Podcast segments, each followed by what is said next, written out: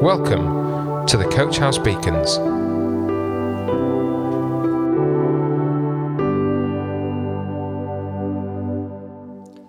Hello, everyone. Welcome to today's beacon. What are you scared of? Growing up, most of my friends were big fans of scary films. I didn't want them to believe that I was not tough enough to watch them so I would watch them. But when the scary bit came on, I used to hide my face in a cushion or behind my hands. I was too scared. Even now, I'm not able to watch scary films. The only difference is that now I'm okay with it. I don't mind people thinking that I'm chicken.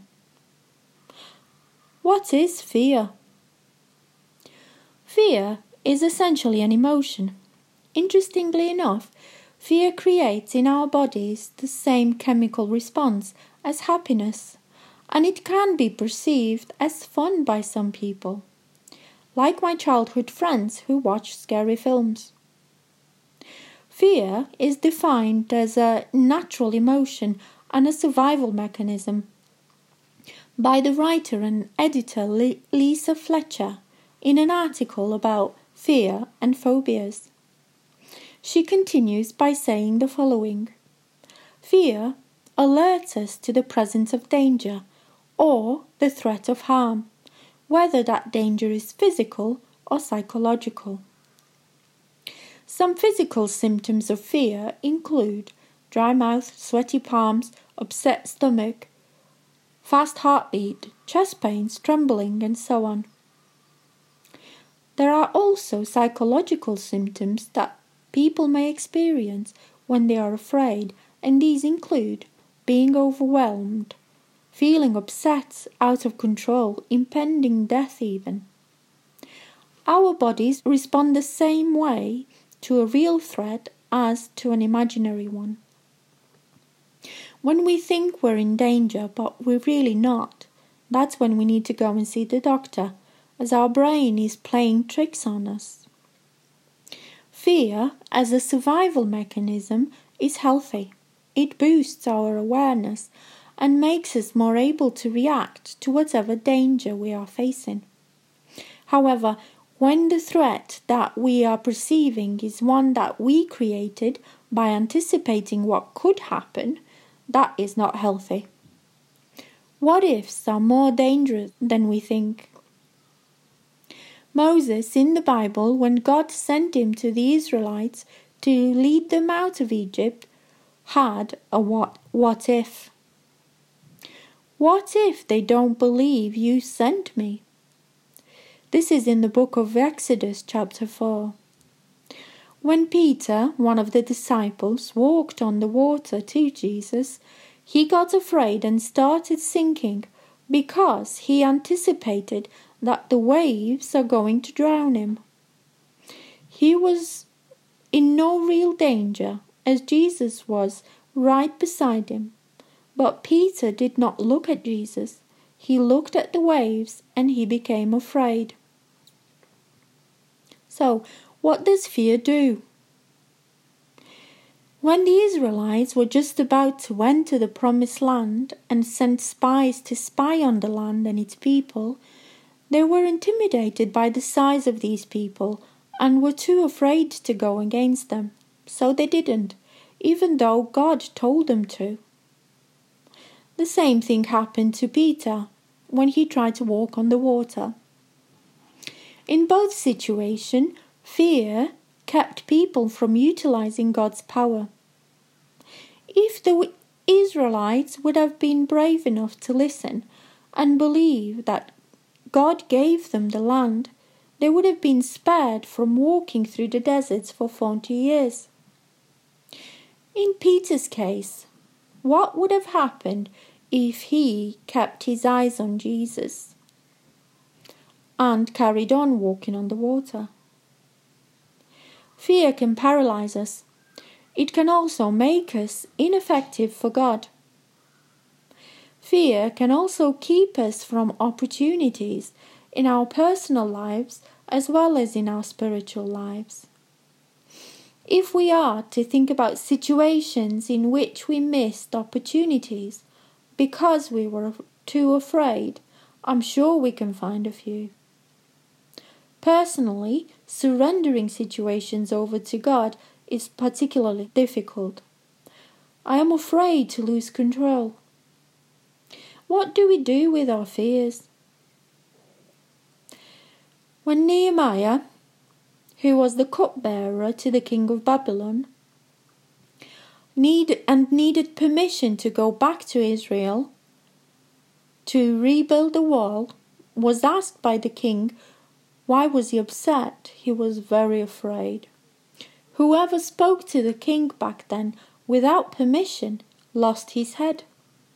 Still, he faced this fear and spoke to the king, asking for time off his duties and for the resources he needed to rebuild Jerusalem's wall. Some fears have to be faced, and others have to be handed over to Jesus. Some weeks ago, I went to the prayer meeting on Thursday evening. I was just going through the motions and just wanted it to finish so I could go home. All that day I was worried about the situation that was out of my control. It was like I mentioned before about anticipating. That's what I was doing, and therefore I was really scared and worried. Normally, what happens on a Thursday evening is that whoever leads the meeting, normally Andy, presents the prayer list and then we just pray. When we started praying, I said to God, You deal with this worry, I can't think about it anymore. And then I carried on praying for the needs that were presented to us. By the end of the prayer meeting, my fear was gone. My worries disappeared. I was glad that I came out that evening and that I hadn't stayed at home worrying. I was amazed and grateful how quickly the Lord answered my prayer and how quickly He took the burden away from me. And then I realized that I had lost a day. If I would have done it straight away, if I would have given it to the Lord, I could have enjoyed the day and not been worried and miserable. Folks, please don't be like me. Don't keep your fears and your worries to yourself for days on end. Bring them to the cross straight away so you can have peace and joy. In the presence of the Lord, fear and darkness dissipate. 1 John chapter 4 verse 18 says this, there is no fear in love. Perfect love drives out fear. God is love. My go to verse when I feel scared is Psalm 56, verse 3 and 4. When I am afraid, I put my trust in you. In God, whose word I praise, in God I trust, and I am not afraid. What can mere mortals do to me. Fear amplifies problems and difficulties. The only antidote to fear is God. In His presence, fear cannot stand. When you are afraid, call upon the Lord and hand it over to Him. In the end, I'll read to you Psalm 23. The Lord is my shepherd. I lack nothing. He makes me lie down in green pastures. He leads me beside quiet waters and refreshes my soul. He guides me along the right path for his name's sake. Even though I walk through the darkest valley, I will fear no evil. For you are with me, your rod and your staff comfort me. You prepare a table before me in the presence of my enemies. You anoint my head with oil. My cup overflows. Surely your goodness and love will follow me all the days of my life, and I will dwell in the house of the Lord forever. Amen. Coach House Beacons, the Coach House Church Daily Devotional.